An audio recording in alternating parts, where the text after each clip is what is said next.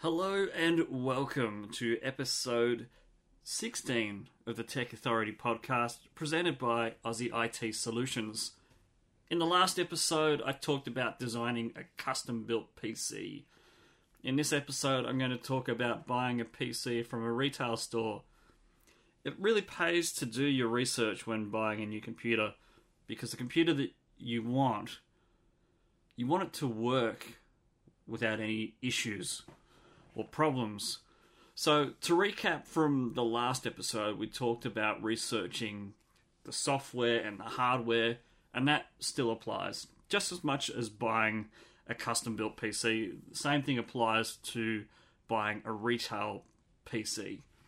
Now, the main problem that you'll run into with the retail stores that sell computers is the salespeople that you're talking to, because a lot of the time they're not really great at the technical side of the PC.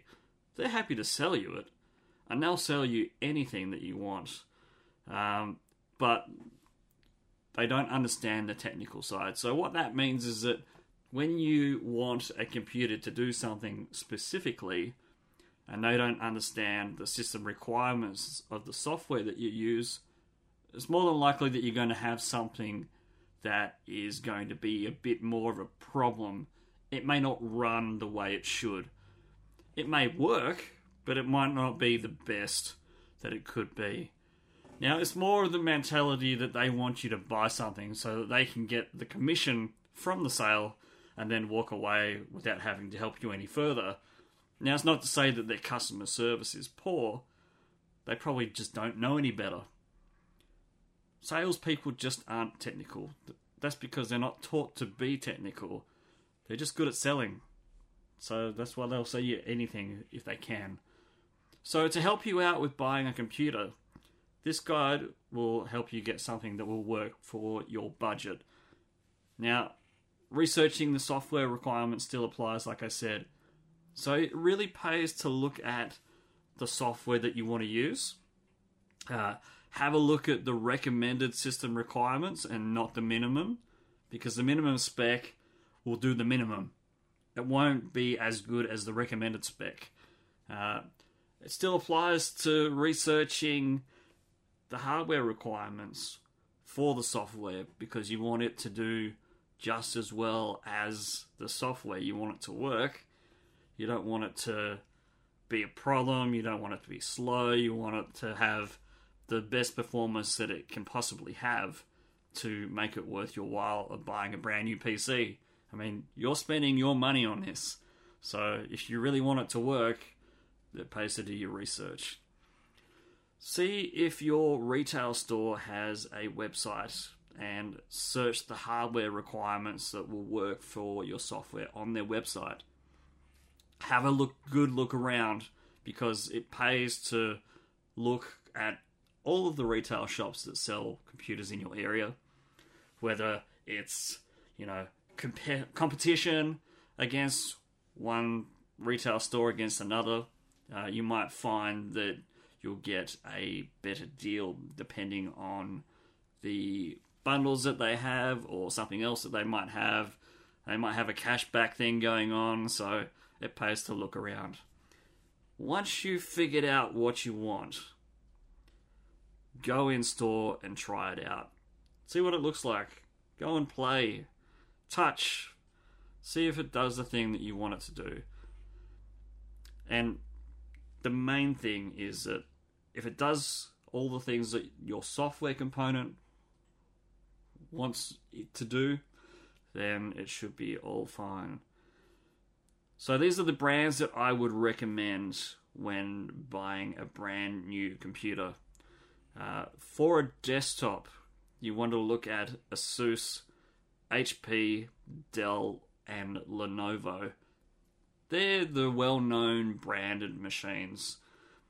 Some have different specs. In fact, you'll probably find that all of them will have different specs depending on the stuff that you're looking at. But it pays to have a look at the well-known brands. Other brands you might know, you might think that they're okay too, But ASUS, HP, Dell, and Lenovo are probably the name brands that most people would buy. I would say that they're the better brands to look at, only because of their reliability. And there's a whole lot of other brands out there, but, you know, they might be okay. I'm not suggesting that they're bad. I'm just saying that the well-known ones are the ones that you want to look at, because I know from my experience that buying from retail stores that the well-known brands perform better a lot of the time. They're more reliable a lot of the time. I know, for example, ASUS hardware is better hardware than HP and Dell and Lenovo, and that's only from my experience of trying and testing them out. I've had stuff fail on me from retail stores. You know, it happens. But I know that the quality is better with ASUS over the majority of the other brands that are around. I've got ASUS hardware that I still have running from 8 years ago, and they still work just as well. They turn on, they do the thing that it needs to do, and it performs brilliantly. Not to say that the other PCs aren't bad. I'm just saying that that's from my experience, and giving you a little bit of insight to look out for. Laptops, ASUS, HP, Dell, Alienware, Lenovo, and Toshiba. Really good brands, best brands to look at for laptops. You could get Ultrabooks where they're a little bit slimmer. They're still a laptop. They got a decent size screen. The Ultrabooks are a little more expensive than most other laptops, but certainly worthwhile checking out. Tablets, the Microsoft Surface Pro, the Apple iPad Pro, and the Samsung Galaxy. All good brands, well known. Lots of different versions of those products as well, and most retail stores will sell them. Macs are also good if you're a Mac user and you prefer using Mac. But if you prefer using Microsoft Windows like me, then have a look at the desktop brands and the laptop brands that I've recommended. Check the warranty out on the machines as well. Most computers will come with 1 year warranty. I know that HP and Dell have a 3-year warranty with some of their products. Not all of them, but some of them, which is really good, because if anything goes wrong, you can give them a call, they'll come out and fix it, or you might have to send it away to get fixed, but it won't cost you anything if it's included in warranty. Some of the retail stores might have extra warranty, so it's also good to check that out. Always ask the question if they've got an extended warranty that you can have on the machine. So in the first 12 months, you know, anything can happen. Once it hits that end of life for warranty, some things usually go bad and usually fail quite quickly. It just depends on the machine that you're looking at. Compare the prices of your computer against other retail stores. Look out for their sales, and some retail stores might have better deals happening than others. That's all I really wanted to talk about today. If you have a question about it, you can always tweet us at Tech Auth Podcast using the hashtag Tech Authority. I've got an upcoming guest next week on the 31st of February 2017. Amy Schmittauer is coming on the podcast. She's the first guest, which is pretty cool.